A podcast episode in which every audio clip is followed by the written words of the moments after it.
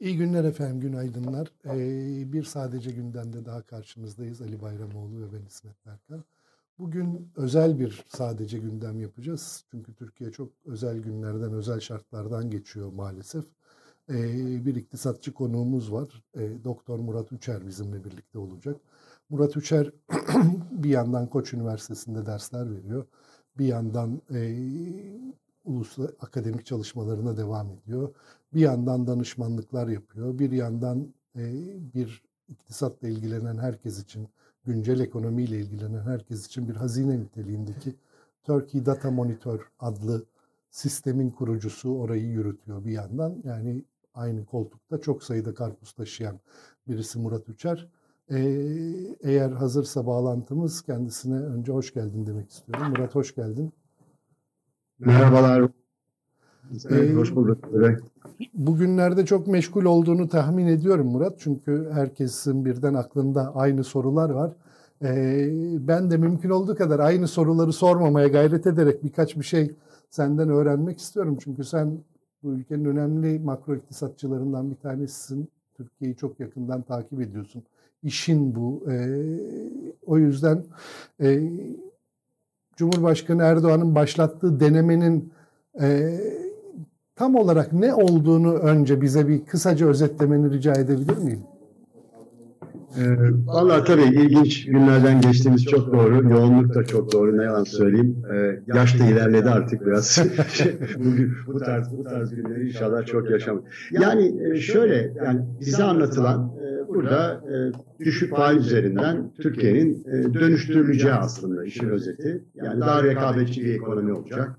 Cari fazla vereceğiz. E, kur zaten o sayede e, sabitlenecek veya istikrara kavuşacak. O sayede de enflasyonu e, da çözeceğiz e, bu arada. Yani dolaylı bir şekilde enflasyonun e, rekabetçilik üzerinden çözülmesi şeklinde bir tez var. Genelde zaten hani faiz olayının da düşmesi ülkede büyük bir üretim atlamasına da sebep olacak falan şeklinde bir e, mekanizma e, üzerinden gidiyor. Bunun hani rasyonel olarak bize söylenen e, kısmını ben e, böyle anlıyorum açıkçası. Şimdi bu bu mekanizmayı e, anlıyoruz ama burada tabii esas sorun şu vadelerle ilgili bir sorun var. Ee, hangi vadede ne olacak? Şimdi e, yani mesela kısa vadede enflasyon kısa ve orta vadede enflasyon ne olacak? Kısa ve orta vadede işte son birkaç gündür gördüğümüz kur artışının etkisiyle kur nereye doğru gidecek? Ee, ve hangi noktada cari açığı yani ithalatı baskılar, ithalatı yapılamaz hale getirecek ve cari fazla vermemize sebep olacak denge noktası var mıdır kurun Türk lirası açısından? Şimdi İsmet belki hani getiri götürü diye bakmak lazım. Yani dediğin çok doğru tabii. Vade yani kim önce olacak filan. Hani bu, bu süreçte neler yaşanacak falan deyince tabii zaman çok önemli bir boyut. Ama hani getiri götürü diye bakmak lazım. Bir de hani bu bu söylenenin e, iktisadi olarak e, işte modelleme açısından e, elimizdeki empirik e, veriler açısından, yapılan çalışmalar açısından bir bazı var mı diye e, sormak lazım. Yani çok temel iktisat teorisi anlatılan, tabii makro iktisat biliyorsun çok eleştiriliyor, o yöne gitmeyeyim ama hakikaten bazı şeyleri biliyoruz artık. Yani para politikasıyla ülkenin üretim tarafının dönüştürülemeyeceğini biliyoruz. Yani e, iktisatçılar bu konuda artık bir uzlaşıya e, ermiş vaziyetteler. Yani varmış vaziyetler özür dilerim. Yani e, ne demek istiyoruz? Para politikasının e, ülkenin üretkenliğine, verimliliğine faydası ancak fiyat istikrarı üzerinden olur e, şeklinde bir artık e, uzlaşı var e, disiplinde. Yani e, bunu direkt, koymak. direkt faiz Sonra, politikası uygulayarak insanların fabrika kurmasını sağlayamazsınız. Sağlayamazsın. Evet. E, rekabetçiliği de tabii e, başka bir e, şeyde yine bildiğimiz bir şeyde. Türkiye özelinde bildiğimiz bir şeyde. İhracatın e, kura çok duyarlı olmadığı, daha çok bu çok söyleniyor zaten. Bunu hepsi söyleniyor aslında. Yani belki özetlemekte fayda var diye.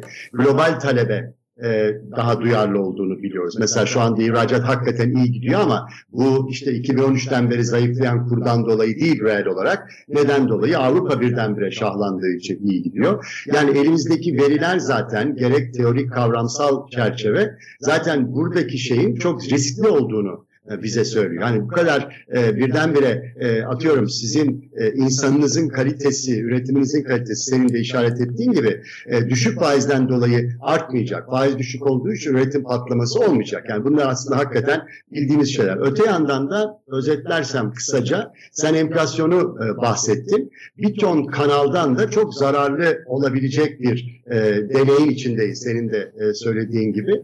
E, enflasyon tabii bunların en başında. İthal kanalı vurgulanıyor ama Türkiye'de enflasyonun ataleti var. E, dolar üzerinden fiyatlama e, eğilimleri var vesaire.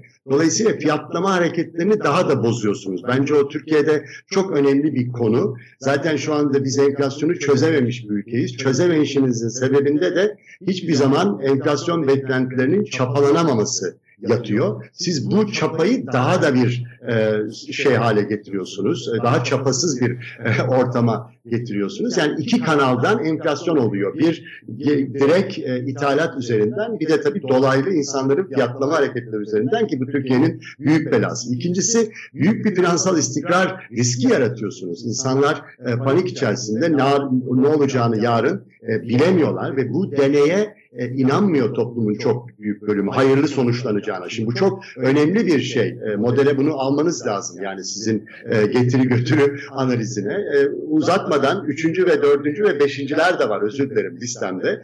Yani bir tanesi mesela buradan yabancıları panikletip ya bu Türkiye ki onu görüyoruz maalesef yani burada e, dışarıdaki insanların da nasıl düşüneceğini etkileyemezsiniz. Hani bir ödemeler dengesi krizine. Ben orada çok karamsar değilim. Yani mesela 170 milyar dolar rakam falan bunun hepsi yarın istenecek rakamlar. Onları isterseniz vakit olursa konuşuruz. Ama sonuç itibariyle Buradan yabancıları panikletip işte kredilerin döndürülmesi riski falan gibi şeyleri de yapıyorsunuz. E, dördüncüsü bir bilanço etkisi e, yaratıyorsunuz. Bilanço etkisi döviz borcu çok yüksek olan bir şirketler kesimi olduğunu yine hepimiz e, biliyoruz. Bu rakam iç dış borç olan yani dışarıya olan döviz borcu ve içeriye olan döviz borcu diye baktığın zaman azaldı bu ama 250 milyar doların üzerinde oturan bir şirketler kesimimiz var. Müthiş bir bilanço şoku veriyorsunuz. Kamuya bir bilanço şoku veriyorsunuz. Ee, ve, ve son olarak beşinci sebepte de bu volatiliteyle aslında tam istediğinizin aksine üretimi baltalıyorsunuz. Çünkü insanlar fiyatlayamıyorlar. E, piyasaya dolayısıyla arz sorunu siz e, bizzat yaratmış oluyorsunuz. E, uzattım biraz evet. Murat Bey merhaba tekrar.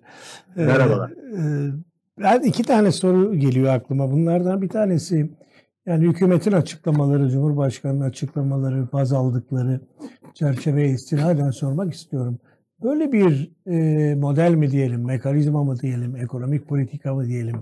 Böyle bir şeyin daha önce uygulanılmışlığı var mı? Evet, teorik olarak böyle bir artık e, bildiğimiz değişmez bazı kurallar var diyorsunuz. Mesela Çin örneği veriyorlar. Evet. Çin'de düşük tutarak Çin parasını yol aldığını ima eden bir konuşma da yaptı Cumhurbaşkanı. Birinci sorun bu. Yani e, bu, bu, bu modelin bizim dışımızda bir karşılığı var mı eğer bir modelse bu? E, ikincisi bugün e, gazetelerde var. Dün toplanmış iktidar yani daha doğrusu AK Parti grupları ve 3-4 ay içerisinde bu dalgalanmanın biteceğine yönelik bir varsayımda bulunmuş. O zaman sorum şu, biz önümüzü nasıl görüyoruz? Yani bu evet. kriz 5 ay sonra, 6 ay sonra bu durum, bu politikada ısrar edilirse Türkiye'yi e, nereye doğru götürür? Evet. İki sorun bunlar. Evet, sorular evet, Güzel tabii. Yani şimdi defa ilk ki e, Ali Bey bir Türkiye'nin gelişmişlik düzeyi olarak bakmak lazım. Yani e, şu anda siz öyle veya böyle şimdi fakirleşiyoruz her gün ama işte at, atıyorum 10 bin dolar civarında kişi başına gelire ulaşmış. Orta gelir düzeyinde de en yüksek kategoriye işte Dünya Bankası, IMF falan e, ulaşmış bir ekonomisiniz aslında. Yani gelişmişlik düzeyi olarak sizin e, stratejinizin katma değerli ürünlere nasıl hep söyleniyor ya kimsenin de bilmediği konu hani katma değerli ürünlere geçeceğiz falan. E, ama bunu hakikaten kendinize strateji olarak almanız gerekiyor. Şimdi Çin olayı bunu tabii 78'de başlayan o reformlar 90'larda işte Çin'in dünya ticaret sistemine katılması falan filan 2000'li yıllar hatta falan oralarda Çin bir 20 yıl boyunca kuru değersiz tutarak sanayileşti. Sıfırdan başlayıp ekonomisini dönüştürdü. Yani e, bir sanayi bazını bu stratejiyle oluşturdu. Türkiye bu konumda değil gelişmişlik spektrumunda. Yani ben Norveçli ile aynı maaşa yavaş yavaş yaklaşacaksam ki orta gelir tuzağını kırmak bu. Bir noktada ben sanayi bazımı oluşturduktan sonra o strateji neyse benim bunu tekrar dönüştürüp e, artık kurumu değerlendiren bir dinamiğe kendimi oturtmam lazım. Niye değerleniyor? Tekrardan söyleyeyim. Verimlilik var çünkü. Verimlilik önde gidiyor. Sizin birim ma- ücret ma- şeyleriniz falan e, maliyetleriniz artmıyor. Bir ihracat devi oluyorsunuz. Yani Güney Kore'nin aslında çok özetle kısaca, kabaca bir orta gelir tuzağı kırması hikayesi budur. Ee, bu şekilde başlarsınız ama bu şekilde devam edemezsiniz. Şu anda sadece fakirleşiriz. Dediğim gibi Bangladeş'e e, o Bangladeş'i kaybettiğimiz tekstil ürünlerinde tekrar rekabetçi olabiliriz. Yani bunun bir anlamı olan bir strateji gibi gelmiyor bana açıkçası. Öbür tarafta daha yani zor bir soru o. Hani ben yani maliyet getiriyi biraz uzatarak e, açıklamaya çalıştım ki hani burada özellikle finansal istikrar riski beni çok endişelendiriyor.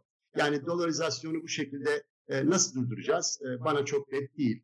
E, insanların e, algısını nasıl düzelteceğiz? Ne olacak da insanlar ha tamam e, çok güzel bir dengeye oturduk artık ben buradan tekrar TL'leşeyim. E, dolarlar da zaten çok yanlış karar falan. Yani burada bir, benim gözüm yani en fazla şey yapan e, finansal istikrar riski ve insanların tabii enflasyon üzerinden bütçelerini de çok kötü hırpaladığınız için zaten çok sıkıntılı bir Covid sonrası dünyadayız. Bir fakirleşme var. Bunu ben söylemiyorum. Dünya Bankası tamam yenilenmesi lazım o çalışmaların ama e, bu sene başında yayınladığı bir raporda 1.6 milyon fakirlikte artış olduğunu, insan sayısında artış olduğunu ve Türkiye'nin fakirlik oranı olarak 2012'ye geri döndüğünü yazdılar. Yani bu adamları okumak lazım. Yani bunları falan göz ardı edemeyiz. E, buradan üzerine bir enflasyon yaratıyorsunuz. 30-40 enflasyon yaratıyorsunuz. E, şimdi e, burada da bir sosyal e, müthiş bir çalkantının riskini alıyorsunuz. Yani ben finansal ve sosyal olarak e, açıkçası bir iktisatçı kafamla, şapkamla endişeli olduğumu e, söyleyeyim. Yani bu böyle bir e, hayırlı bir nihayete nasıl ulaşacak ben net değilim. Belki ikna edilmeye ihtiyacım var. Peki şirketler ne yapıyor böyle bir durumda? Bir için şirket mantığı nedir böyle bir kaosta? Vallahi üretici çok, mantığı. Çok güzel bir soru. Yani böyle bir volatilitede şirket nasıl yönetilir? Ben tabii çok e, sıkıcı bir makroekonomist olduğum için Allah'tan bu gerçek işlerle e, uğraşmıyorum. E, yani şirket yönetenlerine başarı ve şans diliyorum açıkçası bu ortamda. Yani ondan başka yapabileceğim bir şey yok. Çünkü insanlar istikrar sever biliyorsunuz. Yani kur zayıflar, ihracat devi olacağız falan o önemli değil. Bugün ihracatçılara da sorun. Hani beyan verenlere değil. Gidin özel bir sohbette sorun. Ya şu kurun şeyini, volatilitesini durdurun. Ben kendi başımın çaresine bakarım. İsterseniz atıyorum tabii bunu ama 8'e geri gidin. ben 8'den hayatıma devam ederim. Ama bana bu 15 ile 8 arasını yapmayın. E, bu riski bana yaşatmayın bu dünyayı diyecektir. Dolayısıyla e, volatilite korktuğumuz bir şeydir. Volatiliteyi kim sever? İşte genç e, bono alıp satanlar falan sever. Onlar bile şu anda biliyorsunuz Türkiye'den uzak duruyorlar açıkçası benim e, konuştuğum insanlar. Ne yazık ki kenarda bekliyorlar. Çünkü çok fazla volatilite var herkes için. Şirketler için, finansal yatırımcılar için vesaire vesaire. Şimdi Murat volatilite dedin de tabii bu seyircilerimiz açısından da aydınlatıcı kelime. olsun diye salı günü işte kara salı adı verilen salı günü kur yüzde on yedi yukarı gitti. Yani doların değeri yüzde on yedi yukarı gitti. Dün de yüzde yedi geri geldi. Şimdi bu yani iki, iki uç frekans, iki dalganın arasındaki fark yüzde yirmi dörde ulaştı. Bu yani dünyada herhalde geçmişte pek yaşanmış bir şey değil. E, Aynı 24 saat içinde yüzde yirmi dörtlük bir dalga boyu e, yüksekliği acayip acayip bir şey. Volatiliteden kastettiğim şey bu. E, beyanat verenler dışında dedin ama beyanat veren bazı ihracatçılar da var. Volatiliteden tabii, şikayet eden e, ya bir, bir seviye belli olsun diyen. Hakikaten e, Türkiye iki gündür e, önceki gün ve dün piyasa durdu. Bilmiyoruz bugün nasıl olacak, ne olacak. Çünkü kimse fiyatlama yapamıyor. Ticaret Evet. yapılamıyor. Vadeli ticaret tamamen sona erdi. E, mümkünse herkes peşin yapmak istiyor. Kimse de peşin ticaret yapamıyor. Bu yani Evet. mahalle bakkalından e, efendim TÜSİAD üyesi sanayiciye kadar herkes için geçerli e, bir durumdan söz ediyoruz. O yüzden ben sana şunu sormak istiyorum. Yani bu birincisi bu volatilite yani cevabı ne kadar bilinebilir bilmeden sana soruyorum. Bu volatilite bir gün sona erer ama ne gün sona erer? Volatilite Birinci. ne demek? Onu da Yani oynaklık, e, kurun seviyesindeki aşırı oynaklık. Kur uyduruyorum 13 lira olsa ya da 15 lira olsa ve hep 15 lira kalsa e, hı. aslında bir, bir istikrar gelmiş olur. E, hı. ama bugün 13 lira, dün 14 liraydı, e, yarın da 11 lira olacak, oluyorsa böyle bir bu kadar hızlı oynuyorsa bu çok rahatsız eden bir şey. Fiyatlama yapılamıyor. İşte ayakkabı alamıyorsunuz, bilmem ne yapamıyorsunuz, bir sürü şey. E, bu volatilitenin bir sonu var mı? Mutlaka var ama ne kadar yakın bu? E, ikincisi, ta en başta sorduğum soruya geri döneyim. E, hükümetin uygulamaya çalıştığı deney kapsamı içinde e, herhangi bir ekonometrik model var mı? Yani böyle bir e, bir denge kuru şurasıdır denebilecek üç aşağı beş yukarı bir nokta var mı acaba? Hı hı. Yani şimdi volatilite oynaklık hikayesi biraz ben de yani sesli düşünüyorum. Ee, Çalışmadığım yerlerden çok güzel sorular geliyor çünkü bugün. Ee, şey e, oynaklık e, olayı biraz likidite olayı aslında. Yani e, bunu tanım şey yapmak, ölçmek çok zor ama e, yeter alıcı ve satıcının olması lazım ki fiyatların bir anlamı olsun. E, yani biri bir şey ekstra bir 10 dolar istediği zaman o 10 doları satmaya hazır e, bir takım yani arz talep modelinin çok iyi çalışması lazım. Yeter derinlikte olması lazım. İki Evet. tarafta da yeter oyuncunun olması lazım. Yani likidite dediği şey aslında e, piyasaların genellikle kabaca en azından e, bu gibi özetlenebilir.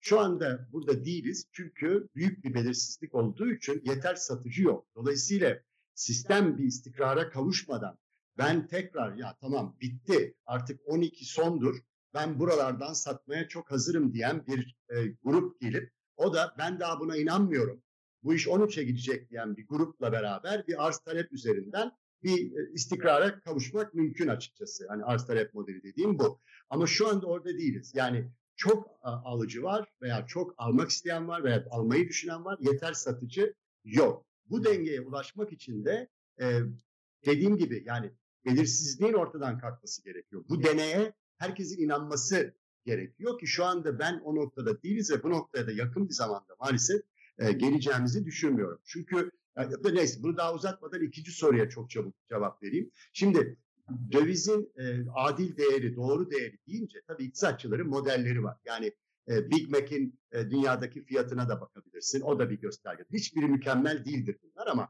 hepsi bunların bir göstergedir. İşte reel döviz kuru efektif endeksinin trendine bakarsın. İşte ne bileyim daha da sofistike IMF'nin yaptığı gibi çok sofistike yani kurumun zaten amacı bu bilirsiniz. Yani e, kurların doğru yerde olup olmadığını üzerine e, şey yapmak üzere kurulmuş bir kurum e, 40'larda IMF. Yani modelleme çalışmaları çok sofistikedir. Yani her e, şey ülke raporunun sonuna eklerler. Yani bu ülkenin e, kuru bu düzeydedir, e, değerlidir, değersizdir falan gibi değerlendirmeler yaparlar. Mesela o modellere göre şu anda Türk lirası aşırı değersiz. Yani modelleme yaptığın zaman Türkiye Türk lirasının zaten yani reel döviz kuru endeksine de bakın. Ortalama 100 olan bir endeksten bahsediyorsunuz. Şu anda 60'lardayız. Hatta yani 60'lar. son e, gün, günlerdeki hareketten sonra 60'ların da altına göre. Bu tarihi en düşük düzey. Bu reel kur tabii yani nominal bakmanın e, sakıncası var. Çünkü enflasyonu işin içine koymak lazım falan filan. Dolayısıyla bu şekilde bir model iktisadi olarak baktığı zaman ama yani ben e, faizi daha da düşüreceğim deyip bunun üzerinden stratejinizi beyan ettiğiniz zaman o zaman gökyüzü limit oluyor. Çünkü o modellerin bir anlamı kalmıyor. Siz ne diyorsunuz? Ee, ben e, stratejimi değiştirdim.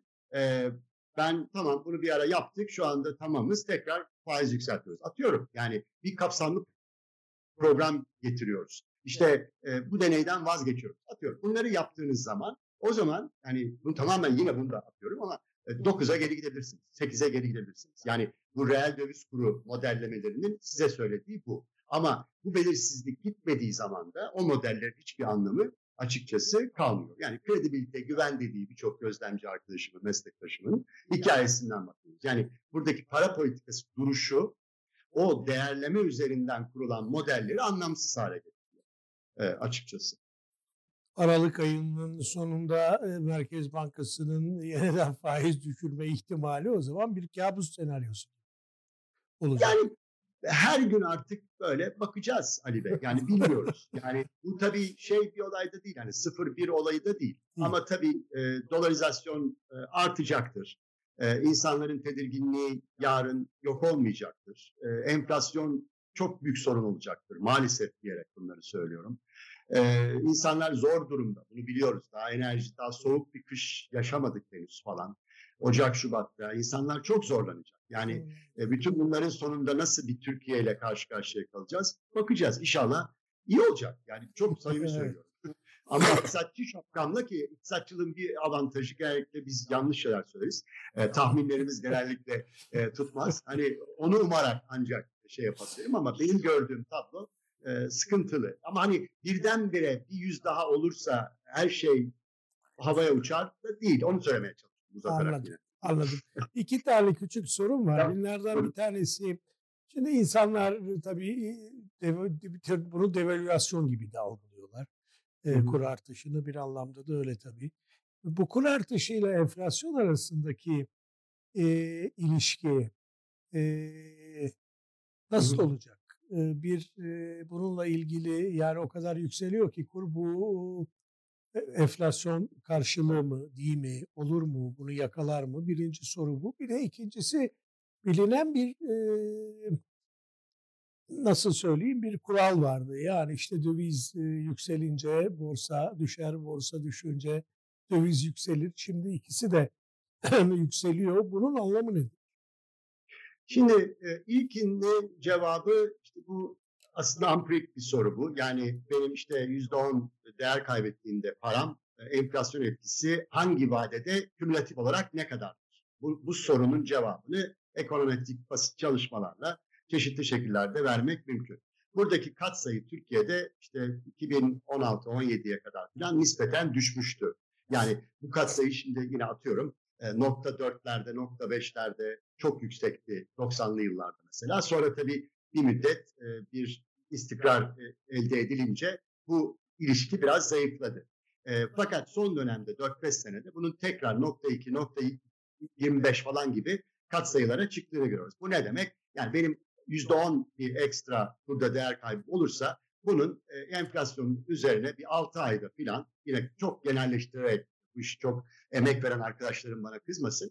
iki buçuk puan ekler şeklinde bizim bir kabaca e, böyle bir çalışma e, rule of thumb dedikleri işte bir, bir, bir şeyimiz vardır yani çalışma rakamımız veya ilişkimiz vardır. Dolayısıyla hani az çok biliyoruz. Tabii bu geçişkenlik de birçok şeyin fonksiyonudur. Yani talebin fonksiyonudur, piyasa yapısının fonksiyonudur falan filan. Nereden başladığınızın fonksiyonudur.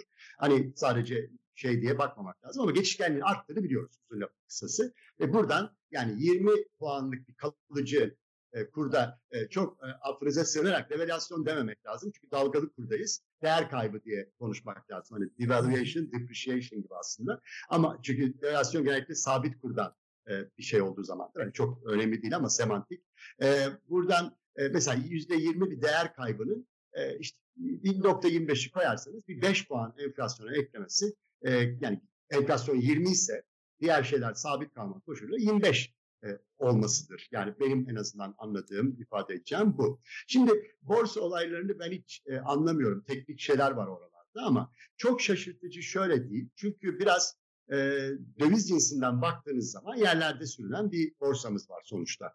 Yani burada belli noktalarda alım gelmesi, yani insanların bir yerde bir değer görüp e, bir kaçacak yer araması, bir, bir varlık alokasyonuna gitmesi bana çok şaşırtıcı geldi. Yani teknik orada neler oluyor, bir de şöyle çok daha bireysel yatırımcıya kayan bir borsa yapımız oldu. Ne tip spekülasyonlar oluyor, ne tip akıllı düşünerek bu yatırımlar yapılıyor. Onları bilemem ama hani çok da şaşırtıcı gelmiyor TL bazında borsanın e, kazanması. E, çünkü o biraz hani buralardan değer görüp e, alım hafif hafif gelmesi diye bakabilirsiniz.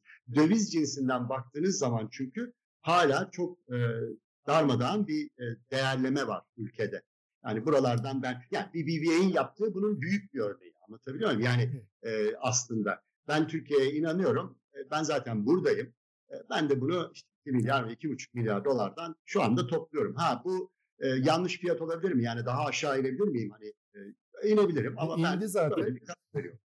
Otomatik olarak da indi zaten kur artışıyla birlikte. Tabii tabii oldu yok. zaten. ama oradaki timing ayrı bir şey. Hani ben şuna inanıyorum. Yani çok yine kabaca benim anladığım şey yapıyorum. Hani ben burada alıyorum. Bunu görüyorum ama ben buna inanıyorum.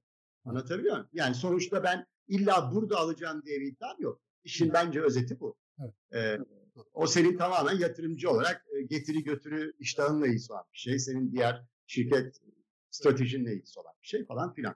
Bu yüzden çıkıyor bence TL bazlı. Yani çünkü çok fakirleştik. Ya Yani bir bu her tabii- yerde Bir görülüyor. de tabii TL'nin gideceği yer de yok. Yani bankadan faiz elde edemiyorsunuz. TL'de kaldıysanız Tabii tabii. dolar tabii, almaktan tabii. Yani belki şey de kaçınıyorsunuz. mesela talep de güçlü. İsmet özür dilerim lafını kestim. Aynen öyle. Mesela talep de çok e, canlı hala bir ölçüde olabileceğine göre. Neden? Çünkü talep öne çekiliyor. Yani Evet. insanlar böyle bir ortamda e, adam yani dolara da gitmiş. Dolara da artık gitmek istemiyor. Ev alıyor. Tabii İşte bugün, arabasını ya da bugün cebinde falan. TL'si var. Televizyonunu bugünden alıyor. 6 ay sonra aynı parayı alamayacağını düşünüyor. Faiz budur zaten. Yani faiz sizin zaman içerisinde tercihinizi belirleyen bir fiyattır. Evet. Faizi siz düşürdüğünüz zaman o talebi otomatikman bir de enflasyon beklentisi yarattığınız zaman otomatikman o talebi öne çekiyorsunuz. İşin özü bu. Yani faiz böyle şey yapılacak, idari kararla alınacak bir fiyat değil. Zamanın değeri aslında Tam- faiz. tam- Zamanın tam- fiyatı. tam- Tam faiz da, tam da tam da bunu sormak istiyorum aslında birazcık senin de vaktin daralıyor ayrılacaksın aramızdan. Kamu Evet. maliyesine yansımalarını sormak istiyorum. Şimdi bir yandan tabii Merkez Bankası bir politika faizi ilan ediyor. %15'e indirdi. Belki önümüzdeki ay bir daha indirecekler. Fakat bir yandan da Merkez Bankası'nın piyasaları fonladığı bir faiz var. O faiz %17.57 oluştu en son geçen hafta. Bu haftayı göreceğiz galiba. Bugün yine repo ihalesi var Merkez Bankası'nın. Göreceğiz bunu. Bu bir tarafı. Bir tarafında da hazinenin borçlanmaları var. Hazine geçen hafta, bu hafta başında küçük bir borçlanma yaptı kendisi açısından. E, fakat faiz %20'nin üstüne çıktı. Nitekim zaten 5 yıllık ve 10 yıllık kağıtların piyasadaki faizi %21'leri görmüş durumda. Şimdi bu da tabii kamu maliyesi açısından e, çeşitli alarm zillerinin çalmasına sebep oluyor. Bir e, Türkiye'nin borçlanma maliyetinin artması, TL cinsinden borçlanma maliyetinin artması. İki, döviz cinsinden olan borçlarımız sebebiyle, sadece kamudan söz ediyorum şirketler kesiminden değil, döviz cinsinden borçlarımız ve yükümlülüklerimiz sebebiyle ödenecek TL karşılığının artması, o TL karşılığının da hazinenin nakit açığını daha da büyütecek olması. Yani bir bütçe açığına ve e, ne diyeyim 90'lı yılların kabusunu hatırlatmayalım belki ama hazine borçlanmalarında belki vadelerin kısalmasına, faizlerin artmasına vesaire böyle bir yöne doğru girmişiz gibi gözüküyor. Senin görüşün nedir bu konuda? Şimdi bir avantajımız var. Bir de tabii çok büyük bir ton dezavantajı. Avantajımız biliyorsunuz düşük bir kamu borcu gelir Evet. oranından başlıyoruz. Ee, nispeten hani e, vadesi evet kısa ama hani e, çok da kısa olmayan bir borç e, şeyinden, stoğundan başlıyoruz falan. Ama asıl mesele burada tabii düzey. Düzey çok e, şey değil. E, ama tabii dinamik olarak baktığınız zaman bir mükemmel fırtına ortamındayız ki bu korkar, korkulur. Yani bunu OECD yaptı, IMF yaptı falan. Bir şokladığın zaman büyüme düşüyor. E, bütçe e, de faiz dışı tarafında açık vermeye başlıyorsun. Reel faizler yükseliyor. Kur e, değer kaybediyor. Bütün bunları yaptığın zaman tabii bu 40 senin e, ben şimdi felaket senaryosu yazmak istemiyorum ama bir sene içerisinde böyle 60-70 oluverir. Ben bunun duyarlılık analizini yapmadım şu anda. Konuşmam doğru olmaz. Ama Türkiye'de bizim borcumuz hep düşüktü ve bir şok verdiğin zaman sisteme, bize bir kere de bir şok verdiğin zaman o pek e, 40'lardan e, şey 50'lere falan çıkaramazdı. Yani bunu biliyoruz basit matematik olarak. Ama şu anda mükemmel fırtına derken bütün e, parametrelerini o sürdürülebilirlik analizinin şokluyorsun. Tamam? Yani e, tabii dövizde de bir de şöyle bir dezavantajı oldu Türkiye'nin biliyorsunuz. Lütfü Bey bunu değiştirmeye çalıştı hazine onun şeyinde. Ama e, çok dövize kaydı. En son döviz borçlanması çok yüzde 50'si kamu borcunun e, döviz ve dövize endeksli e, şeylerden oluşuyordu falan. Bir de tabii şeyi de eklemek lazım. Enflasyona endeksliler de var. Yani aslında endeksli bir e, borçtu. Onun için yani bir sene içerisinde bu en temel çapamızı kaybetmiş olabiliriz bu şekilde gidersek. Öyle söyleyeyim. Ha buradan bir temerrüt riski onu sormuyorsun ama sormuyorsunuz ama Yani yine de bir şeyin söyleyeyim. olmadığını varsayarak. Tek buradan aman ödeyemiyorum falan piyasalar Türk devletine kapandı. Bunları atlamamak lazım henüz. Ama e, tabii borç sürdürülebilirlik e, açısından onluk 20'lik puan milli geliri oranla konuşuyorum hep. Öyledir yani şey yaklaşım.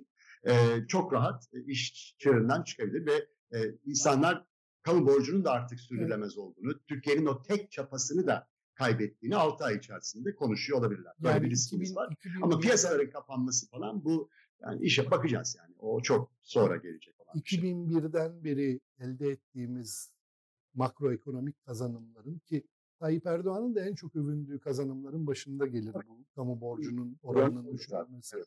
Bunu kaybetme tehlikesiyle karşı karşıyayız. Kaybeden de sonuç olarak Tayyip Erdoğan kendi kazandırıp ondan sonra kendi uyguladığı politikalarla kaybettiriyor gibi. Evet. Bir, bir, bir tuhaf durum da ortaya çıkmış oluyor böyle. Katılmak zorundayım maalesef. Keşke e, şey aynı fikirde olamasam ama bu biliyorsun kişi başına dolar cinsi gelirde zaten yaşanıyor. Herkesin bildiği rakam. Türkiye 10 yıl geri gitti şu anda. Yani bütün o 2007-8'den beriki gelir olarak, dolar alım gücü olarak Türk vatandaşının dünyada kazandığı şey zemin kayboldu zaten. Şimdi de makro istikrarın zaten kaybolduğu bir süreçteydik ama daha gizliydi. Şimdi çok ayyuğa çıktı. O anlamda biraz 90 paralelleri kuruluyor haklı olarak. Tam orada değiliz tabii. Çok farklı. Onu Belki- başka Belki- zaman konuşuruz. Belki biraz ironik bir şey ama son bir şey söyleyeyim ve seni azat edelim artık. Sen de Evet. bir yere yetişeceksin biliyorum. Şimdi daha birkaç ay önce, bir buçuk ay kadar önce açıklanan orta vadeli bir programımız var biliyorsun. E, o programın da türlü çeşitli varsayımları var. Açıklandığı günlerde e, o varsayımların en azından 2021 ile ilgili e, döviz kuru varsayımlarının gerçekçi olduğu ve tutabilecekmiş gibi durduğunu hatırlıyoruz ve buna baktığımızda da Türkiye 2013 yılından beri dolar cinsinden bakıldığında eee milli geliri azalıyor Türkiye'nin. Tabii, İlk defa bu makus talihi 2021'de yenecekmiş gibi gözüküyordu dolar Evet. cinsinden. Şimdi onu da terse çevirdi aslında hükümet Tabii. bu eee, bu eee, aşırı dolar yükselmesiyle birlikte. Tabii yani çok tutarlı bir kamu politikası oluşturulduğunu söylemek zaten çok zor. Yani orta vadeli programın yapıldığı günkü ruh hali, ekip ve şu andaki deney falan bunlar çok kopuk tabii. Evet, arada Aslında 100 yıl biz yani kamu politikası yaparken e, çok daha e, tutarlı, tartışmalı falan davranmak lazım. Ama şu anda o ortamda değiliz biliyorsunuz. Peki çok çok teşekkür ediyoruz Çok Murat sana. teşekkürler. Davetiniz için e, görüşmek üzere. Görüşmek Sevgiler, üzere, saygılar. Kolay gelsin hepinize. Sağ olun. Evet. Evet biraz içimiz karardı sanki. Karardı evet ama yani zaten içimiz Ama- kararıyor bir süredir. Ee, yani ben yakın tanıdığım bir insandır Murat Üçer. Ee, çok böyle ne diyeyim şekerlere e, şekerlerle üstünü kaplayarak burada anlattığını da söyleyeyim. O kadar mı? Evet, evet, evet, evet. Yani burada tabii en son söylediği bölüm bence en vahim bölümüydü. Yani Türkiye kamu Onu biraz açsana.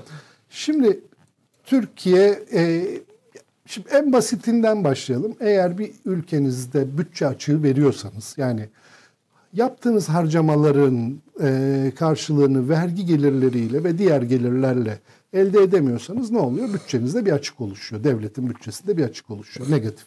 Bu açık neyle tamamlanıyor? Bu açığı devlet borçlanarak tamamlıyor. E, açığın yerine koyuyor. Şimdi e, Türkiye tarihsel olarak çok uzun yıllardır bütçe açığı veren bir ülke. Hatta bir dönemi oldu Türkiye'nin 90'lı yıllarında. Bütçe açığımızın başlıca sebebi borçlanmamızdan ötürü aldığımız borçlara ödediğimiz faizler yani üçte birinden 2000'li faiz. yılların krizleri değil mi bu? Ee, ve biz 2001 krizi ne bu sebeple yani devletin Girdik. girdiği bir krizdi 2001 krizi. Ee, devletin finansal sistem üzerinde yarattığı bir krizdi. Ee, biz bu krize bu sebeple yani bu iç borçlanmanın çok aşırı gitmesi sebebiyle girdik. Ee, ve türlü çeşitli çok sert tedbirler uyguladık. Bu tedbirlerin önemli bir bölümünde de AK Parti iktidardaydı. Ve biraz önce de hatırlattım yani başbakan olarak Tayyip Erdoğan'ın en övündüğü Avrupa'ya e, dönüp siz beceremiyorsunuz bakın biz yaptık dediği şey kamu borcunun oranının Türkiye'nin gayri safi milli hasılasına oranını çok çok düşürmesiydi. Yani hakikaten Avrupa'da görülmeyen, dünyada da çok az görülen bir orana kadar düştü Türkiye'de kamu borcu. Bir örnek vereyim mesela Belçika'nın kamu borcu e, kendi milli gelirinin yüzde 133'üdür. Yani kendi milli gelirinden fazladır borcu. Ee, ve Avrupa'da bununla ilgili mali kurallar var. İşte Maastricht kriterlerinden bir tanesi budur. Aman ha düşüreceksiniz bunu filan diye. Şimdi Türkiye bu başarısını kaybetme tehlikesiyle karşı karşıya. Neden? İki sebeple. Biri biz 2018'den beri Berat Albayrak'ın e, bakan olmasından beri çok çok eskiden terk ettiğimiz bir usule geri döndük. Yurt içinde dövizle borçlanmaya başladık. TL ile değil. Neden bunu yaptı Berat Albayrak? Bu sorunun cevabını da söyleyelim. TL ile borçlanılsa piyasada TL sıkıntısı çıkacak. Bu da ekonomiyi yavaşlatacak diye bir kaygıdan ötürü. Ben en iyisi Türkler dolara da meraklı. Zaten Türklerin mevduatının da e, bankadaki paralarının da yarıdan fazlası dolarda duruyor. Ben onlara dolarlı bir enstrüman vereyim. Çünkü daha çok Türkler bunun alıcıları e, dedi. Ve şu anda işte çok büyük ve kur artışıyla bu bir, bir araya geldiği zaman birdenbire çok büyük bir riske dönüştü. İşte her gün siyasetçiler açıklama yapıyor. E, kamu borcu bugünkü kur artışından ötürü şu kadar milyar lira arttı, bu kadar milyar lira arttı filan diye e, açıklamalar yapılıyor. Hakikaten bir gün bir yerde durursa kur artışı o hesabı daha düzgün yapmak mümkün olacak. Çünkü her gün günde yüzde yedi, yüzde on değiştiği zaman kurun fiyatı hesabı da yapamıyorsunuz doğal olarak. Ama ortada bir risk var bir. Bu riskin bizatihi kendisi, bizatihi kendisi hazinenin ekstradan borçlanma ihtiyacını doğuruyor. Hazinenin ekstradan borçlanma ihtiyacı da TL ya da döviz cinsinden borçlansın. Herhalde TL cinsinden borçlanırlar. Piyasadaki genel olarak faizlerin seviyesinin yükseleceğini söylüyor. Yani NAS ne diyor olursa olsun, Cumhurbaşkanı'nın bu konudaki duygu ve düşünceleri ne olursa olsun, piyasadan para almak istiyorsanız çünkü sonuçta para borçlanmanız lazım hayatı sürdürmek için. Piyasadan para almak istiyorsanız piyasanın size söylediği faizi öde, ödemezseniz alamazsınız. İşte Tansu Çiller ben ödemiyorum bu faizi dediydi 1994'te. 1994 krizine girdik. Ekonomik kurtuluş savaşı ilan ettik. Evet. 1994'te de. Bugün de maalesef işte Murat'ın dikkat çektiği konu o. Yani milli gelirin %20'leri %30'ları seviyesinden ansızın çok kısa bir zamanda 6 ay gibi bir süre içinde yeniden %60'larına 70'lerine gelebilir diyor ki bu çok ciddi çok büyük bir tehlike bu. Bu yani e, o bakımdan Murat'a soramadım ama Murat onun cevabını verebilecek insan da değil. Kimse de yok zaten. Mevcut politikanın ne kadar uygulanabilir olduğu yani ekonomik olarak değil siyaseten ne kadar uygulanabilir olduğu bence son derece tartışmalı bir konu. Şüphe yani yok. Bir yani. vade sorunu bu. Kaç ay daha sürdürebilir ya da kaç gün daha, kaç hafta daha sürdürebilirim? Valla İsmet tabii e, şimdi ben de bugün bir yazı yazdım. Ben evet, gördüm. E, ekonomi uzmanı değilim ama Yok çok bence çok doğru teşhis yazıldık. Yani bu bir şahsım krizi. Bir ee, şahsın krizi evet. Yani özür dilerim senin sözünü kestim ne ama demek, ne demek? şöyle bir şey var. Yani Türkiye başka hiçbir zaman anlamadıysa bugün anlamış olmalı. Ee, bir demokraside denge ve denetleme neden önemlidir? Yani bir ülkede tek bir kişi hiçbir bilimsel tabanı olmayan, hiçbir akılcılığı olmayan bir politikayı söylemesi yetmiyor. Uygulamaya geçiriyor. Ve bunu durdurabilecek hiçbir kuvvet yok. Ya bir dakika bu böyle değil, bunun doğrusu bu değil. İşte az önce konuştuk yani bir buçuk ay önce bir kamu maliyesiyle ilgili son derece önemli bir döküman açıklamışsınız. O döküman bugün çöp. Çünkü hiçbir anlamı yok o dökümanın. E zaten İsmet otoriterlik kolektif ve katılımcı aklın devreden çıkması değil midir? Evet. Otoriterlik bir şahsın, bir kişinin e, verdiği kararlarla e, ilgili Ama bir hikayedir. Dünyadaki bir diğer örneklere bakalım. Putin mi otoriter? Putin Merkez Bankası Başkanı'na söz geçiremez. Putin öyle. Yapmaz da zaten. Çin'de Xi Jinping mi en büyük diktatör o mu? Hayır, böyle değil. E demek ki bizim diktatöryal e, düzeyimiz birazcık daha yüksek. Ben öyle anlıyorum. Yani çünkü ben, ben çünkü Kuzey Kore ile kıyaslayabilirim. bu, evet, bu, bu spesifik durumdan ötürü. Ama işte ne kadar e, düzeyinin o zaman e, ülkedeki demokratik geriliği ya da otoriter e, düzeyin ne kadar ileri safhada olduğunu göstergesi bu. Çünkü e, geçen gün e, bir programda seyrettim. E, bizim e, Elif'le Yıldıray'ın yaptığı bir programda. e, orada bir iktisatçı konuk vardı.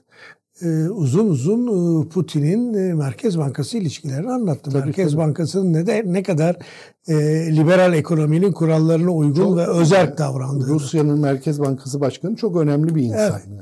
kadınmış galiba. Ee, şimdi tabii e, her şeye rağmen bir mekanizma işliyorsa belki e, sıkça söylendiği gibi e, hukuk e, serbest piyasa ekonomisinin çalışmasında çok önemli ama belirleyici faktör her zaman değil. Yani işte Rusya'ya baktığınız zaman kurallara uymak, e, ekonominin özel kurallarının e, varlığını kabul etmek de bir şey. Yani buradan şuraya gelmek istiyorum aslında yazdığım yazıyla ilgili. E, şimdi Türkiye'de e, sen de öyle ben de öyle ekonomik krizlerle büyüyen Evet, e, çocuklarız. Yani 74'te sen kaç yaşındaydın bilmiyorum ama ben işte liseyi bitirmiştim. Ben daha küçüktüm. daha daha küçüksün onu biliyorum. onu biliyorum ama yani benzinin olmadığı e, sana yağ vardı o zaman margarin Tabii, olarak. tabii. Ben Onun babamın olmadığı arabasıyla benzincide kuyruğa ka- karnelerin, benzin karnelerimiz vardı. vardı. Tüp gaz bulunamazdı filan. Yani o o korkunçlukta bir ithal ikameci politikanın krizleriydi bunlar. Sonra neyse 80'lerde bunlardan çıktık. Ama her yaşadığımız kriz bizim aslında bazı sapmalarımızdan kaynaklandı. Biraz önce anlattım. Aşırı e, kamu borçlanması, kamu bankalarını sıkıntıya soktu. İşte 2000-2001 krizleri yaşandı. Sonra Kemal Derviş geldi, e, banka, finans sektörünü başta olmak üzere elden geçirdi filan. Fakat bu tür bugün yaşanan krizin e, bunlarla yani e, serbest piyasa ekonomisi ya da ithal ikameci politikanın e, iflası, sıkıntıları e, bunların yapısal kriziyle, bunların kötü yönetimiyle, bunların esnetilmesiyle bir alakası yok.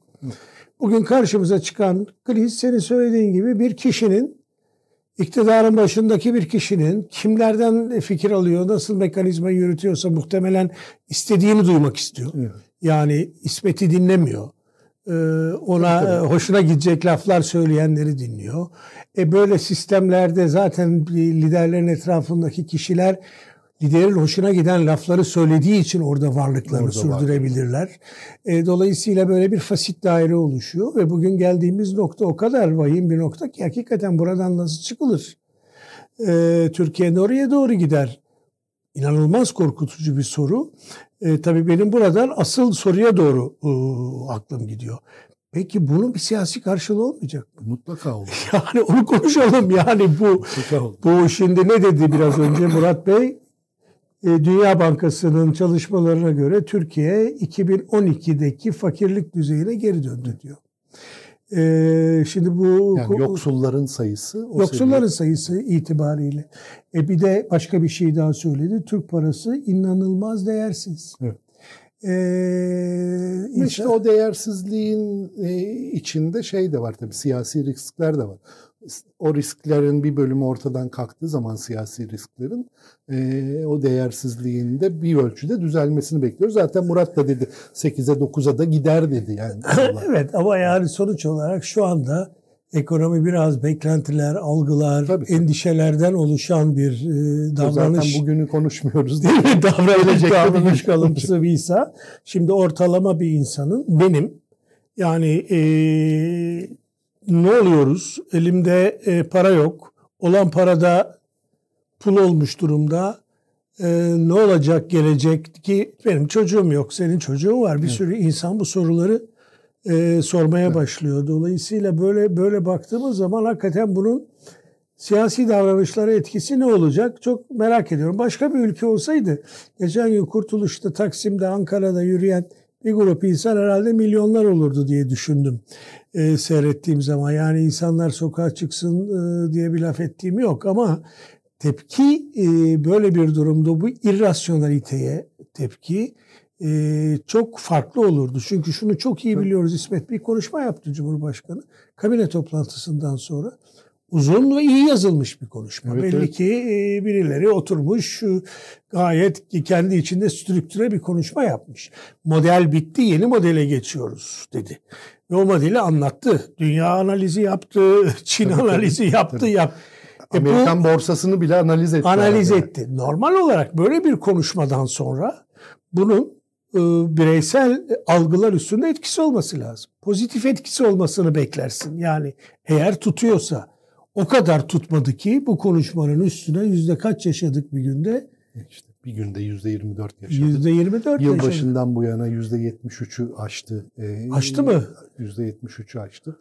Yani 1 Ocak'tan 1 Ocak değil aslında e, 4 Ocak'tan itibaren. Yani bu bu kadar yani iktidara güvensizlik, iktidarın söylediklerine e, tam tersi bir tepki vermenin oy karşılığı olacak mı? Zaten eriyen bir iktidar var, e, güçlenen bir muhalefet var.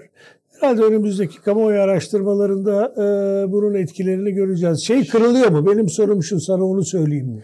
Sonra sana bırakayım sözü. Yani genel olarak Türkiye batıda makas daha bellidir. Yani bu tür iktisadi gafletlerin siyasi bedelleri olur. Seçimlerde kaybedersiniz. Türkiye'de bu olur ama e, her zaman tutmayabilir. Bir milliyetçilik devreye girer, işte Öcalan yakalanır, Yok, yok. başka bir Şimdi- şey olur. şimdi- Bu makas kırılır mı? Sen buna Şimdi- çok katılmazsın biliyorum şimdi- ama ben böyle düşünüyorum. Yok yok. Şimdi e, birkaç örnek de vereceğim. E, şimdi birincisi şu. Türkiye 2013'ten bizim zenginlik olarak, refah olarak en yüksek olduğumuz yıl 2013'te. O yüzden hep ben 2013 söylüyorum. 2013'ten bugüne hepimiz 100 lira olan servetimizin kabaca 30 liraya yakın bölümünü kaybetmiş durumdayız. Evet peki. Bu dünya çapında Niye 2013 zirveydi? 2013 en yüksek noktasıydı Türk ekonomisinin ve kişi başına Peki. gelir yüzde 12 bin Evet. dolara Peki. geçti vesaire. Ee, o en yüksek noktaya göre biz e, gelirimizin üçte bire yakın kısmını kaybetmiştik. Servetimizin, refahımızın üçte bire yakın kısmını kaybetmiş durumdayız. Ve bunu süreyen bir şekilde yaşıyoruz. Yani 2013'ten bugüne 8 yıldır kesintisiz bir şekilde yaşıyoruz. Yani öyle arada zıplamalarımız oldu sonra tekrar geri düştük değil. Kesintisiz bir şekilde aşağıya düşüyoruz. Bu dünyanın her yerinde bedel ödetir. Ama işte umulduğu kadar hızlı bedel ödetmediği söylenebilir Türkiye'de. Yani bu anında cevap gelmedi de yavaş yavaş geldi. Ee, ama geldi. Yani bu, biz bunu anketlerde şurada burada bir sürü yerde görüyoruz. Bu iktidar açısından e, sonuçta bu deney de iktidarın kendisi açısından kendini kurtarmak için yaptığı son bir çırpınış. Yanlış bir şey yapıyorlar. Kendi açılarından da yanlış, Türkiye açısından da yanlış bir şey. Ama onlar yaparlarken samimiler bu konuda. Yani Yani biz bununla, ha, biz bununla e, hem ülkeyi kurtaracağız hem de seçilme tabii- şansımızı yükselteceğiz. Bunu demek istiyorlar aslında. Bu, bu siyasi karar mekanizmasında aklın ve bilgenin sıfırlandığını gösteren Evet içgüdüleriyle yani Cumhurbaşkanı'nın kendine göre bir içgüdüsü var. O içgüdüyle hareket ediyor. Bilgiyle, akılla, e, deneyle, şununla Evet. bununla hareket etmiyor. Bir bu. Şimdi şunu unutmayalım. 2002 yılının Kasım ayında AK Parti'yi iktidara getiren şey 2001 kriz, ekonomik kriziydi ama 2001 ekonomi- ekonomik krizi tek başına bir ekonomik kriz değildi. 1999 depreminden başlayarak yükselen bir yönetemeyen hükümet kriziydi bu. Yani Türkiye yönetilmiyor izleniminin, bunlar kötü yönetiyor, beceremiyorlar izleniminin üstüne de ekonomik zorlukların, şunların bunların eklenmesiyle bir araya gelmiş bir bir büyük paketti ve büyük bir değişimi getirdi. Ne yaptı? Değişimi getirdiği unsur aslında AK Parti'yi tek başına iktidara getirmesinden daha büyük şey bence. Çünkü unutmayalım o seçimde seçmenlerin yüzde 45'inin oyu çöpe gitti. Yüzde 45 yani ya- iki seçmenden birinin oyu meclise yansımadı, hiçbir işe yaramadı.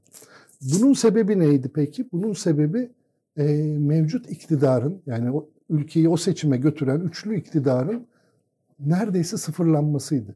Bir önceki seçimin en büyük partisi olan DSP yüzde bire düştü. DYP ki iktidarın bir parçası bile değildi. Yüzde onun altında kaldı. Yani parlamentoda bir tek işte Fazilet Partisi'nin devamı niteliğindeki yeni kurulmuş AK Parti parlamentodaki varlığını sürdürdü. Parlamento dışından bir de CHP girdi parlamentoya, yeni parlamentoya. Bu böyle büyük bir siyasi depremdi ve bu depremin arka planında tek başına 2001 ekonomik krizi yoktu. Yönetememe krizi vardı. Şimdi Türkiye'de işte bütün araştırmalarda bunu görüyoruz. Bir sürü araştırmacı bunu yüksek sesle de söylüyor. İktidar açısından Ağustos ayında bir kırılma yaşandı. Bu yılın Ağustos ayında bir kırılma yaşandı. İktidarın oyları açısından. Daha önce de bir salgının ilk döneminde bir kırılma yaşanmıştı. Peki Ağustos ayındaki kırılma neydi? Neden birdenbire oyları düştü iktidarın? Çok ilginç bir şey. Temmuz ve Ağustos ayları, Temmuz sonu ve Ağustos başı boyunca Türkiye korkunç orman yangınlarıyla boğuşmak zorunda kaldı. Ve bu orman yangınlarına tepki vermekteki beceriksizlik genel olarak yani bir nevi 99 depremi muamelesi gördü hükümet halktan. Beceriksizlikle bağdaştırıldı orman yangınlarının bir türlü söndürülememesini. E, çünkü hazırlıksız yakalandı Türkiye. Uçak filosu yoktu, helikopter filosu yetersizdi. E, kötü yönetim sergilendi. Manavgat'taki yangına odaklanıldı da Bodrum'a Marmaris'e kimse gelmedi filan. Böyle e, öfke büyüdü, büyüdü, büyüdü ve bu yönetimsizliğe dönüştü. Şimdi bakın bugün de benzer bir izlenimi yaşıyoruz biz. Yani e, dolar gidiyor ne oluyor bilmem ne onun ötesinde bir durum var ortada. Ya bu gidiş, bu gidişin kötü bir gidiş olduğu konusunda kimsenin kuşkusu yok. AK Partililer dahil, AK Parti milletvekilleri dahil. Yani doların 14 liraya çıkması şok edici bir durum. Yani birkaç gün önce 9 lira küsurattı. Ne oldu da bir şey oldu falan. Bu ve bu gidişi durdurmak için bir girişimin olmaması yönetimsizlik izlenimi veriyor. Hı hı. Yani kimsenin çıkıp ne Hazine Bakanı çıkıyor konuşuyor. Ee, ne başka birisi çıkıyor konuşuyor. Biz şunu şöyle yapacağız, böyle yapacağız Yapmayacağız diyor. diyorlar. Tersine Merkez konuşuyorlar. Bankası çıkıyor, açıklama yapıyor. Biz bize müdahale etmeyeceğiz diyor. Ee, filan. Ee, şimdi bu yönetimsizlik, yönetilemiyor, yönetilmiyor Türkiye izlenimini pekiştiren davranışlar Evet. bunlar. Ee, bunları bir de ekonomik zorluklarla birleştirdiğinde ki çok vahim yani geçenlerde e, Sosyal Yardım Bakanı bizzat kendisi açıkladı. E, Cumhurbaşkanlığının şey planında da var 2022 programında da iktisadi programında da aynı bilgi var. Türkiye'de 6 milyonun üstünde aile devletten yardım alıyor. 6 milyon. Bakın Türkiye'de toplam 24 milyon hane var zaten. 4 haneden biri, her 4 evden bir tanesine devlet para veriyor. Ama bu bir aciz değil. Bu bir Hayır. popülist politika. Hayır sadece popülist politika değil. Ama yani temel ekonomik Ama- ayaklarından biridir hükümetin o, do- başından o beri. doğru ama bence yetersiz bile yapılıyor Başka? Türkiye'de sosyal yardım denen şey. Yani Türkiye'nin e, acilen bir minimum vatandaşlık geliri diye bir şeyi ilan edip bu gelire sahip olmayan insanlara üstüne o parayı tamamlaması Doğru doğru lazım. söylüyorsun tabii. Ee, filan yani sosyal yardım e, işte AK Parti seçimi kazansın diye yapıyor deniyor ama hayır Türk milletinin ihtiyacı da var buna. Ee, olmayan bir ihtiyacı icat edip Ya tamam ben değiliz. şurayı şurayı söylüyorum programın sonuna geldik ama yani genel olarak AK Parti'nin başından beri izlediği karma bir politika vardı. Neoliberal politikalarla sosyal dayanışmacı politikalar. Bu senin söylediğin ayak biraz popülizmle karışık, biraz nakdi yardımlarla karışık. Sosyal dayanışmacı Evet. ayaktı kurumsal olanların Doğru. dışında. Bu- Bugün neoliberal ayak çök, çökünce o başka bir şekilde sırıtmaya başlıyor olabilir ama e, bu zaten pek çok çalışmaya yurt içinde yurt dışında sosyal Konu oldu, politikalar açısından konu oldu. Şunu söyleyeyim e, vaktimiz daraldı. E, Yani şeyi çok e, tabii bu ekonomik e, gelişmelerin e, bireysel e, algılar ve davranışlar üstüne e, yaptığı etkiler e, şüphesiz sosyal biliminde, gündelik hayatında, sosyal hayatında en önemli meselelerinden bir tanesi. Hangi durumlarda ne tür sonuçlar ortaya çıkıyor, ne tür duygular ya da panikler ortaya çıkıyor. Şimdi Türkiye'de bugüne kadar iktidara baktığım zaman böyle bir iki aks gördüm. Bu akslardan bir tanesi e, demokrasi açısından, hukuk kuralları açısından, hatta ekonomi açısından irrasyonel, doğru olmayan, geriye doğru Türkiye'yi götüren gelişmeler. Şimdi bu gelişmeler zaten iktidara bir bedel üret- üretiyor. İşte Ağustos diyorsun ama Ağustos'a kadar bakalım 10 yıldır bir erozyon var. Evet, evet. Erozyon Yani- sonra keskin bir şekilde hızlanıyor. Hızlanıyor. Ama e, genel olarak baktığımız zaman düşüş bu olmadı. Böyle bir Evet. Uçak e, yavaş yavaş yavaş yavaş aşağıya doğru seyretti. Nedenlerinden bir tanesi şu. Tabii Türkiye'nin e, sosyolojik dokusu, siyasi kültürü aynı zamanda bazı alımlara açık. milliyetçi alımlara son derece açık, milliyetçi diskura açık. Eğer siyasal gelişmeler bireyin çıkarları açısından dolaylıysa demokrasi, hukuk kuralları, yani hukuk kuralları derken Kavala davasından evet. bahsediyorum. Biraz tutuyor bu o milliyetçi dil, bağırma, sihalar diyerek Kavala karşısında böyle bir garip bir balans oluşturuyorsun. Fakat şu anda yaşadığımız şey herhalde e, AK Parti iktidarının en vahim e, krizlerinden bir evet. tanesi. Çünkü bence Cumhuriyet tarihinin de e, çok bence de şeyleri. Bence de. Yani bir irrasyonel bir tutum, dünyanın hiçbir yerinde olmayan, uygulanmayan, başarılı olmayan bir iddia, bir tür milli ve yerel hayal dünyası içerisinden işte e, sezgiler diyorsun sen kibarca üretilmiş bir pozisyon. Ben bu sefer bireyin çıkarlarına ve faydasına bu denli yakından değen bir durumun ve süreli olacağını tahmin ettiğimiz bir durumun e, milliyetçilik diskurunu yani nedir o işte bence öyle geliyor bana. Yani anlamsızlaştırmasa bile etkisini oldukça e, azaltacak ve iktidara bunun faturası çok ağır çıkacak. Yani bir, bir şey daha söyleyeyim. Şimdi son birkaç günde olan şeyler. E, bir yandan evet ekonomik kurtuluş savaşı biliyoruz. Peki çok güzel. Amerikan hazinesi Türkiye'yi tehdit etti. Bağırdı, çağırdı, ambargo uyguladı Türkiye'ye. Ve Türkiye kendi egemenlik hakkı olan bir şeyden vazgeçmeye karar verdi. Üstelik de bu kararı meclis adına Cumhurbaşkanlığı verdi.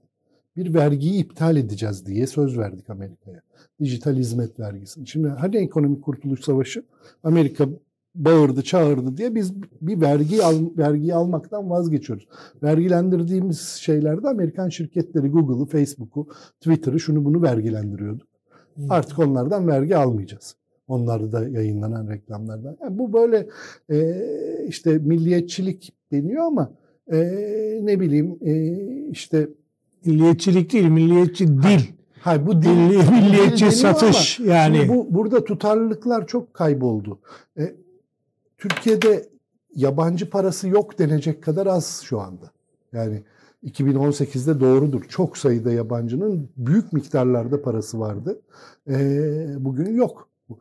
Bugün köşelerde, gazete köşelerinde okuyorum işte e, saldırı, e, yurt dışından bir saldırı var filan diye yazanlar da var. var, bir, de var bu, tabii. bir de bu konuyu bilen birisi var yazan Sabah gazetesinin Ankara temsilcisi Okan Müderrisoğlu. Bu konuyu ha, gayet iyi bilir. Okan hiç bu konudan söz etmiyor yabancıların saldırısı. Aksine yazısında şeyi söylüyor yani yabancıların saldırma imkanları 2018'den itibaren sınırlandı. Artık yoklar. Ya açık açık yazmış bugünkü yazısında. Şimdi dolayısıyla e, yani işte yabancılar saldırdı. E, 2018'de Trump tweet atıyordu. Bugün hiç öyle bir şey söyleyen yok. Tweet atan yok. Konuşan yok. yok. Yani iktidarda bugün e, kararda okudum sabah. Dün yapılan toplantıda doların dünkü aşırı yani 23'ündeki hmm. aşırı hareketliliğini operasyonla kendi aralarında evet. iktidar cenahı konuşmuş. Bunun e, basına e, ulaştığı yok. Yani bu bir karşı karşı iddia olarak e, bilmiyorum milliyeti sabah hürriyeti görmedim tabii ama az önce az önce Murat çok önemli bir şey söyledi piyasalarla ilgili olarak salıdan beri. Alıcı çok, satıcı yok. Yani bunun ne 13, açıdan? Dolar açısından tabii, mı söylüyor? 13 lira verip dolar almaya hazır, 14 lira vermeye, 12 lira vermeye hazır alıcılar var. Ama kimse elindeki doların fiyatından emin olmadığı için Satmıyor. satmıyor. Satan sayısı az.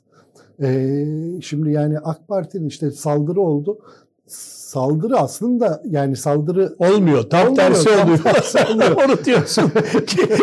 Kimse Türk ekonomisini çökertmek için şu dolarları da şuraya süreyim demiyor. Evet. Yani, evet. E, çok çok hakikaten çok tuhaf. E, tuhaf vallahi evet. Deneyin içinden geçiyoruz. Ben e, Murat'tan cevap alamadım bu konuda. Bunu Türkiye ne kadar sürdürebilir? Hakikaten bir vade sorunu var. Yani Cumhurbaşkanı bunu ila nihaye sürdüremez bu politikayı. Yine rasyonel bir şeyden bahsediyorsun. E, hayır hayır. İster istemez. yani doğal gaz ithal edemediğiniz zaman rasyonel olmak zorunda kalırsınız. O noktaya gelir miyiz bilmem ama. E, şu anda ilaç ithal edemiyorsunuz işte. ilaç fiyatları ile ilgili ciddi bir sıkıntı var. Ee, Avrupalı ilaç firmalarıyla oturulacak bir euro kuru üstünden anlaşılacak. Ee, cari kuru 14 lira olmuşken siz onlara biz sizden e, 1 euroyu 8 lira kabul ederek ilaç alacağız diyemezsiniz. E, onu, o, e, o zaman bu kamu, kamu maliyesine yansıyacak. SGK başlayacak bir takım ilaçları kendi ödeme listesinden çıkartmaya işte halk kendisi ödesin, hastalanan kendisi ödesin demeye. Yani böyle bu, bu, bu noktalara gelmek kaçınılmaz bir şekilde hop ne oluyoruz e, dedirtir insana. Bir de şu da var ya ben şuna da inanmak istemiyorum. Yani koskoca bir siyasi parti var, koskoca bir hükümet var orada. Ee, birileri de aklı selimi söyleyebilir. Yani Sayın Cumhurbaşkanı bu yaptığımız doğru değil. Bakın Söylenen tasfiye ediliyor İsmet. yani şu sonuca yol açtı. Bakın şunu yaptık, şu oldu, bunu yaptık. Yok bu bunu- söylediğin gerçekçi değil. Ama ilk söylediğin kısmen daha gerçekçi. Hı. Yani yürütülemez, mekan- mekanizma Yani- çark döndürülemez hale gelirse bunu yaparlar. Yoksa bakın, Erdoğan'ın ben danışman yanındaki bakanı falan dinleyeceğini ya bakın, hiç sanmıyorum. bakın Merkez Bankası Başkanlığı'na Şahap Kavcıoğlu atandı. Ne zaman? Mart ayında atandı. Uzunca bir süre faizlere dokunamadı. Dokunmak istediği halde dokunamadı. Hı Çünkü enflasyon yüksekti, piyasa tedirgindi filan. Sonra Cumhurbaşkanı onu işten atmakla açık açık kamuoyu önünde tehdit etti. Küstü, konuşmayı kesti, telefonlarına çıkmamaya başladı. Ee, şimdi bir insanın koltuğu bu kadar mı kıymetlidir acaba? Hakikaten yani Şahap Kavcıoğlu bu ülkenin tarihine geçecek bir insana dönüştü birdenbire. Düne kadar adını bile bilmediğimiz birisiydi. Birden tarihe geçecek birisine dönüştü. Çünkü bunu o yaptı. Evet. Yani Kapayalım istersen. evet efendim bu haftalık da e, bu kadar. Önümüzdeki hafta yeniden görüşmek ümidiyle iyi günler diliyorum.